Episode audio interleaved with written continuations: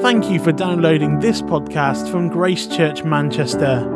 To listen to more or to get involved with church life, visit www.gracechurchmanchester.net. This week, the steelworks in Redcar, the northeast of England, closed, having gone into liquidation. Thousands of highly skilled workers lost their jobs. A town that's relied on the steel industry for decades now faces decline. Steel has been made there for 160 years. Now, there are a lot of reasons why that is bad news, but why does it feel so tragic? I think the answer is that the people there have now lost their purpose. They've lost their purpose.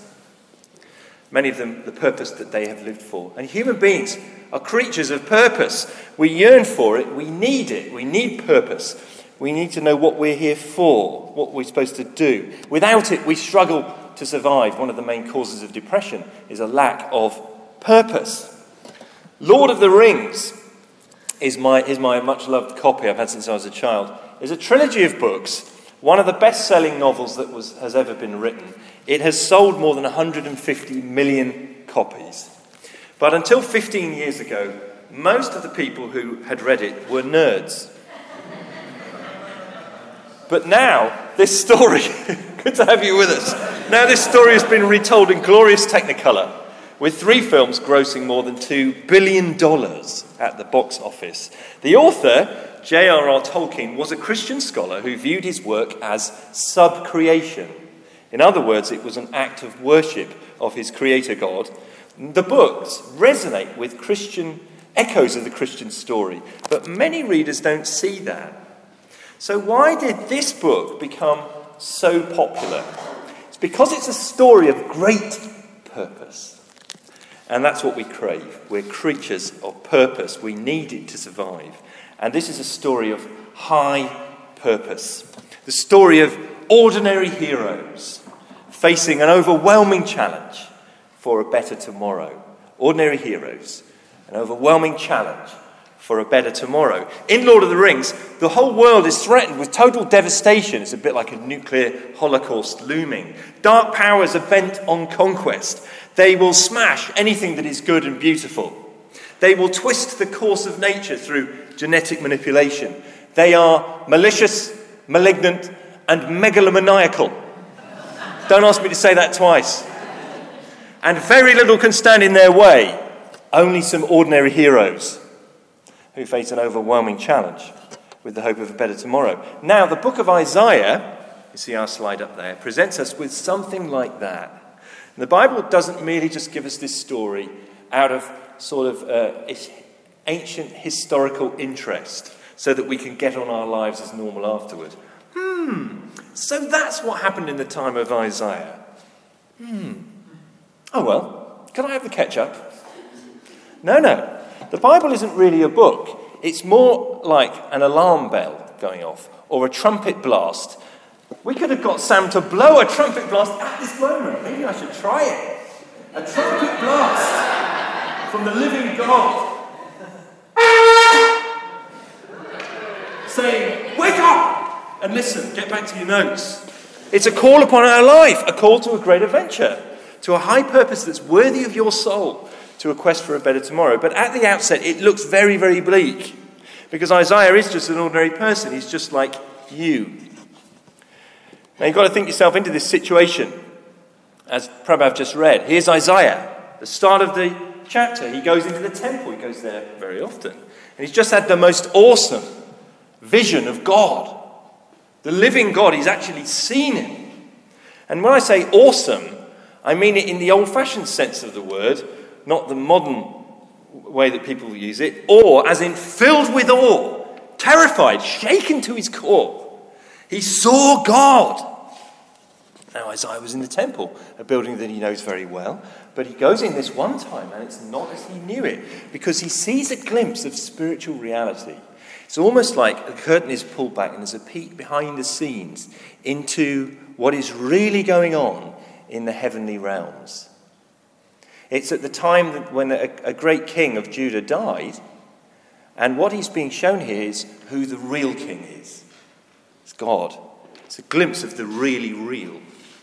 And what he sees is not merely intriguing and educational, it is actually terrifying because he sees what God is really like. He's majestic, he's seated on a throne, and the hem of his robe fills the temple. Just the bottom part, the hem, fills the whole temple, which is a big structure. Now, if that's what the hem does, how big is the throne? And if that's how big the throne is, how big is the one seated on the throne? And at this point, Isaiah's words actually fail him. He doesn't have anything more to say about what God is like. It's as if he has to kind of look away. And he looks at this, these other servants of God, these angelic beings. He calls them seraphs, seraphim. That means burning ones. They're so bright, they're like living flames. And the whole scene is so awesome. Even the voices of the seraphs shake the, the, the whole earth, and it's like there's an earthquake, and the, the temple uh, foundations are shaking. And it's as if the room is full of smoke, so he can't see God. And the one thing that these seraphs are captivated by in the whole scene is not actually the raw power of God or his regal majesty, but by his holiness. They say this in verse 3 Holy, holy, holy is the Lord Almighty. The whole earth is full of his glory. God is preeminently holy. It's there in, in triplicate. It's the most emphatic statement of what God's character is all about in the whole Bible. He's here. He is the Holy One. It's the essence of who He is. The one being who is completely distinct from the creation that He's made. And gazing upon God, the uncreated one, these angels are absolutely captivated by his, the beauty of His holiness and His uniqueness, and they never get over it, they never get bored with it. His character is holy as well. He's so perfect and pure and morally good. There's no single blemish on his integrity. I wonder if you've ever, if you know somebody or you've ever been around somebody who is, Uh, you know is a very upright person, very, a person with great integrity. Their character is so fine that it makes you feel a little bit shady. Do you know anyone like that? You probably don't hang around with them very often. Now, just Imagine that. Multiply that, that feeling a million times. That's the God who Isaiah sees. And seeing him, and before that, he kind of thought he was a fairly decent person, but seeing God, he feels he's now ruined. He says, Woe to me, I am undone. He's suddenly aware. The only thing he can think of about himself is that he's unclean. Until that moment, he thought he was pretty good. Not anymore. And he feels that if God should turn his eyes to him, he would be absolutely destroyed. And then it looks like that is what's going to happen. One of these seraphs takes a blazing coal from the altar with some tongs because it's so hot, and he flies towards Isaiah. Now, fire in the Bible is a symbol of God fire that destroys, fire that purifies. In Abraham's vision back in the middle of Genesis, early part of Genesis, he saw a vision of God as a smoking burning oven. Moses in the wilderness encountered a, a bush that was on fire and never burned out, and it was the presence of God there. Later on in Exodus, Mount Sinai, God literally came from heaven to earth, and it, his presence was so intense that it was clouded by smoke, but smoke billowed up and the earth shook, made the mountain shake. And Isaiah thinks he's next, he's going to be burned up. He's like a passenger on a long haul aeroplane flight. Things have been ticking along as normal in a very boring way. He's watching a film on a little screen on the back of the headset in front of him. He's eating and drinking. He's saying, Can I have some more peanuts, please? And then the pilot makes an announcement. He sounds tense. Cabin crew, take your seats. And the crew sit down and they buckle up. And passengers, please keep your seatbelts fastened. We're going to experience some turbulence. And then they do but it's beyond any kind of turbulence they've ever experienced before. The plane is literally bouncing along. It feels like it's being battered by giants. Even the crew is starting to look scared. The lights go out. There's a horrific sound. People start to scream. Then there's a loud bang. Begins to plummet towards the ground. It's like a ride in a theme park, but this time it's for real. And in those last moments of sheer terror, what are those people thinking? This is it. And that's what Isaiah's thinking when he sees the seraph flying towards him. This is it. I've seen the absolutely holy God, and there's no way back. I'm going to be consumed with fire. And then the seraph reaches out to his lips, the place of uncleanness, and he touches the coal on. And, and he says, It's okay. Peace to you, Isaiah. See, this has taken away your sin, and your guilt has been atoned for. How? How does the holiness of God coexist with a sinful person? Unclean. Because the coal came from the altar. And the altar stands for something. The altar is the place of reconciliation. The altar is the place where God makes peace with us through a blood sacrifice. See, God wants to live with humanity. He wants to be near to us and intimate with us, but we're too shameful and stained and sinful, right down to the last atom, the last strand of DNA is infected with sin. But God will find a way to satisfy His holiness and His love. And He does so at the altar. See, at the altar, in the Old Testament system, an animal was brought, a living animal, and it was, its life was given in exchange for the life of the worshipper. Could be a lamb that was taken, and its blood was shed on the altar, and it was burned up, symbolically taking the place of the human being burned up by God's judgment. It symbolically it cleansed and restored the relationship. There was peace again. God and humans could be at one, which is where the word atone comes from. At one. And that's where this coal came from. Came from the altar. And now Isaiah's heart is set free. He can sing like the lark. He can skip like a lamb. Not only is his life spared, he's given a new start and a new heart. And this heart that's been freed now wants to serve. See, Isaiah is just like you and me, if you're a Christian here. We too are unclean. We're, we're from a people with unclean lips. We too go to church, and the last person we expect to meet is God. And then the voice of the Lord speaks. And if the seraph's voices shook the temple, imagine what this voice must have done when he heard the voice of God saying, Whom shall I send? And who will go for us? Whom shall I send? And who will go for us? And Isaiah, it seems without a moment's hesitation, immediately replies, and he says, Here am I, send me. Verse 8. Great words. Here am I. I bet he squeaked them out. Here am I. Send me. What a change. See the response of a heart that's been changed, touched by God's grace, felt God's mercy. That heart is eager to serve. But I wonder what he, what he thought he was signing up to. He's just an ordinary person. Now he's going to face an overwhelming challenge. There's a great moment in the Lord of the Rings story. Uh, the full gravity of the crisis begins to dawn on the free peoples. Uh, they, they realize that their entire way of life is going to be uh, is under threat and will be torn apart. Their peace is going to be uh, ruined. Their civilization will be smashed. Their children will be enslaved. And th- this um, doom is kind of looming, and they know that it's going to come. There's not much hope, but there is a little bit of hope if a small group can go on a desperate mission. It's almost like a suicide mission, and no one really wants to do it and the room goes silent. And then this little voice speaks, and it's more like a squeak. It's a, a creature called a hobbit. These hobbits are only about three foot four. And he's about this big, and he stands up and he says, I'll go, though I don't know the way. Now that's what's happening here in Isaiah chapter 6. I'll go. And then the overwhelming challenge is set out. Verse 9 and 10. Here's the, here's the job. God says, Go and tell this people, be ever hearing, but never understanding.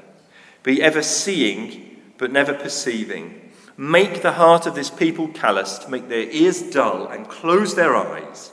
Otherwise, they might see with their ears, eyes, hear with their ears, understand with their hearts, turn and be healed. Now, this is strange. On the surface, it looks like God actually wants to harden people's hearts and to stop them from listening. But the whole of the rest of the book of Isaiah tells us otherwise. God frequently promises love and mercy and a second chance if only people will turn back to Him. We read this a few weeks ago. He says in chapter 1 Come, let us reason together. Though your sins are like scarlet, they can be as white as snow. Come back to me. Don't be like the ox or the beast that won't turn its neck and is stubborn. Repent, turn back, come back. But here, God basically gives Isaiah the inside scoop, which is that his message will have this impact. For most people, it will make them more hardened against God, not less. When people hear Isaiah's true message from God of, of, of judgment to come, the need to turn, the need to go back to God, most people will reject it in that day and age. And God is saying, right at the start of this prophet's career, very few people are going to listen to you. You will preach your heart out. You will preach with tears. You will communicate clearly. You will communicate passionately. You'll write some of the most beautiful, stirring words in the ancient world. You will cry yourself hoarse with pleading. And most people will tell you to go to hell. Why? Because Isaiah's message is not what they want to hear. They're quite affluent and they want a message about how to get richer. They want a prosperity gospel. Isaiah's not going to give them that. They're neglecting the poor. They're uh, doing all sorts of unjust things. They, and they want a message about how to make their lives more comfortable. Isaiah won't give them that. They're polluting their worship of God. They're bringing in idol worship practices. And they want to be told it's okay. You can worship God any way you like. It doesn't really matter as long as you're sincere. Isaiah isn't going to tell them that. They're actually heading towards the judgment of God and his anger. And they want to be told, no, it's okay. There's no such thing as judgment. That's primitive religion. Nobody believes that anymore, except Isaiah. And so most people are going to write him off and ignore him and Isaiah's congregation will be very small. Now, he hears all of this, and it doesn't say what he felt about it, but it does, he does ask a very natural question. Verse 11 For how long? How long is that going to go on for? I suspect he hoped that it was going to be for a season. Maybe it will be a game of two halves. First half, slogging away, nobody listens, then a big turning point after which the people are all going to come running back. Not this time. There is no Hollywood ending here. God says in verses 11 to 13, it's all going to be over. Listen to what he says until the cities lie ruined and without inhabitant, until the houses are left deserted and the fields ruined and ravaged, until the Lord has sent everyone far away and the land is utterly forsaken and though a tenth remains in the land, it will again be laid waste. The cities are going to be broken down, most of the people will be killed or dragged into exile. Even if a tenth remain, it will again be laid waste. It is an overwhelming challenge, very, very bleak. And this is happening in the year that King Uzziah died. You probably noticed that at the start of our chapter. It's happening in the year that King Uzziah died. Now, why is that important? Uzziah was a strong king. He had an unusually long reign. It was a very prosperous time. It's a time of peace. So the real problems of the nation were hidden. Because far away to the east, an aggressive superpower was on the rise. It was flourishing. It was called Assyria. And by the, year, the time that King Uzziah died, around about 740 BC, there was a new emperor of Assyria who was established, a ruthless, ambitious man whose name was, get ready for it, Tiglath-Pileser III. Tiglath-Pileser III. Now, with a name like that, what do you want to do? Make a name for yourself. Cities ruined, people dragged away. That's what the Assyrians did before breakfast. And here's poor little Judah out on the western front, backed up against the Mediterranean Sea, ripe for raiding. Just think Adolf Hitler and the tanks and guns of the Third Reich rolling into Liechtenstein. And it's only when Uzziah died that the true hopelessness of the situation is revealed. Isaiah is an ordinary hero, and his task is an overwhelming challenge. Imagine being told that this is your life's work, those of you who are new graduates. Soon after graduation, you're on the training course, you're learning the new software system day one on the job, and they say, Here's your job description. Uh, everything you tell people, they will never understand it. Preach your heart out, and they'll just grow ever more calloused. And keep going until the nation is ruined. Sign here, please. The HR department's down there. Did he do it? You bet. We've got 66 chapters of Isaiah's ministry. He was faithful to the task. He got the job done. And it, it, obviously, not everyone rejected his words because his words were kept, cherished, written down, preserved. And we, here we are reading them 2,700 years later. One of the greatest books of the ancient world. What makes some, an ordinary person faithful in such a task? What kept him strong? What kept him going? It was the experience of the reality of God and knowing the grace of God. But there's one more thing, and it's there right at the end of the chapter. There is a glimmer of hope. There's a hope of a better tomorrow. And you're going to say, this is a pretty small glimmer, but it's there nonetheless. Look at with me again at verse 13. And though a tenth remains in the land, it will again be laid waste. But as the terebinth and oak leave stumps when they are cut down, so the holy seed will be the stump in the land. You're thinking, okay, that's not very glorious. The glimmer of hope is a stump left in a field somewhere. I was talking, I had a curry with a preacher friend of mine the other night. I told him I was doing this passage. He went home and read it, and he texted me the next morning, Good news, there's a stump. That's right, it is good news. Because it says that when humanity has utterly failed, God never gives up. God made a promise. He made it to Abraham. He restated it to the patriarchs, Abraham's descendants, Isaac, Jacob. He then restated it to the children of Israel when they left Egypt. He then narrowed it down to King David and his descendants. God said he would have a people who would bless the world. And God always keeps his side of the bargain. So the stump means everything to Isaiah. Even though we've blown it, even though we've squandered all our opportunities, even though judgment had to fall through the Assyrians, there is still uh, hope. And new life will come. Out of that stump, new life will come. And tomorrow, Isaiah says, will be so glorious that it will make today look just like a practice run, like a dress rehearsal. Tomorrow will just be so incredible. It'll be bigger and more beautiful than you ever imagined. Now, what is different about tomorrow here in verse 13, the end of verse 13? What is different about the people that remain? Can you see? What do you think? The seed are the people what is different about them? Say again? They're holy, that's right. So there's a complete devastation, but there's something left. And this holy seed, this people, will be in the land and will continue and grow. So those who remain will be like God because He's the Holy One, and they will rebuild a whole new nation. Now, how did that happen? Isaiah's readers at this point didn't know, but you know, if you know anything about uh, the Christian Bible. You turn with me to chapter 53, you'll see how this comes about. It's page 741 in our church Bibles, Isaiah chapter 53, and I want to end here because it tells us how the better tomorrow is going to come. Who has believed our message, says Isaiah, and to whom has the arm of the Lord been revealed? He, grew up before him like a tender shoot, like a root out of dry ground. He had no beauty or majesty to attract us to him, nothing in his appearance that we should desire him. He was despised and rejected by mankind, a man of suffering, familiar with pain.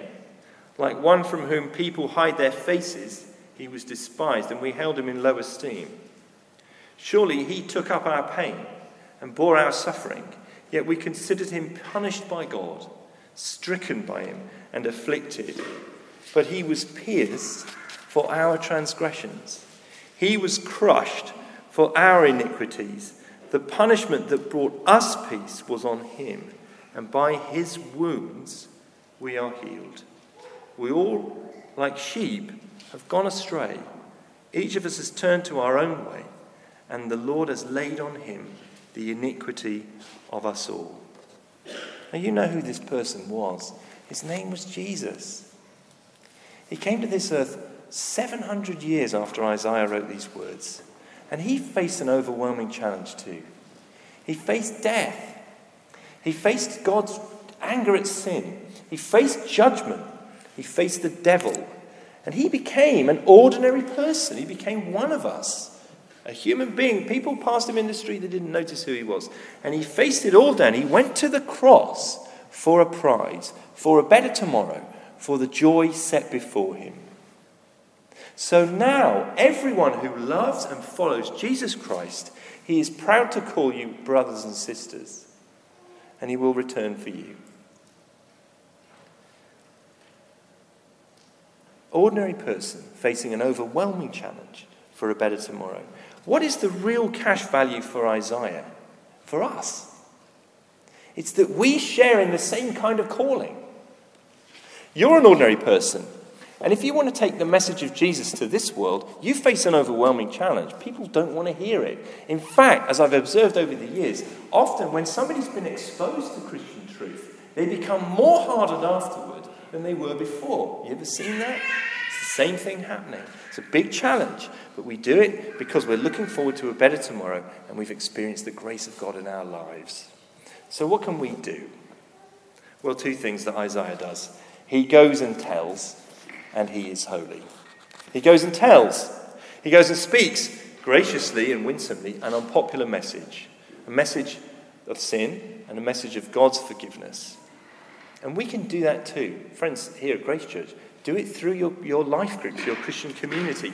Do it in the workplace, the office, in your family, with your friends. Use the different ministries that we've got. We've got some events coming up called Stories at Starbucks, a one hour opportunity to buy someone a coffee and let them hear something of the good news.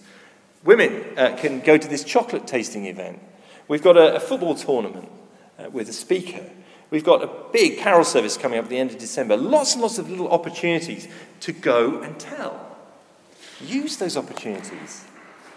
Some will listen. Pray for God to lead you to them.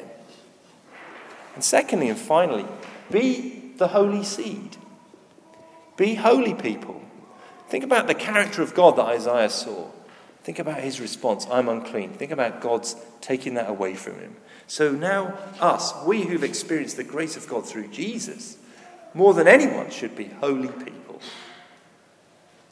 Friends, have you pursued Jesus Christ this week in your heart, in your prayers, in your day to day life, or have you neglected him until this morning? Have you pursued him?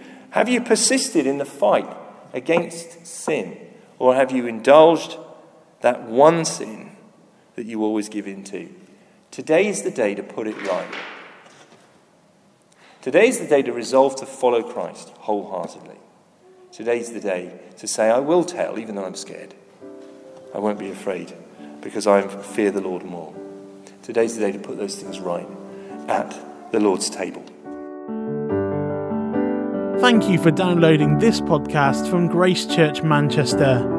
To listen to more or to get involved with church life, visit www.gracechurchmanchester.net.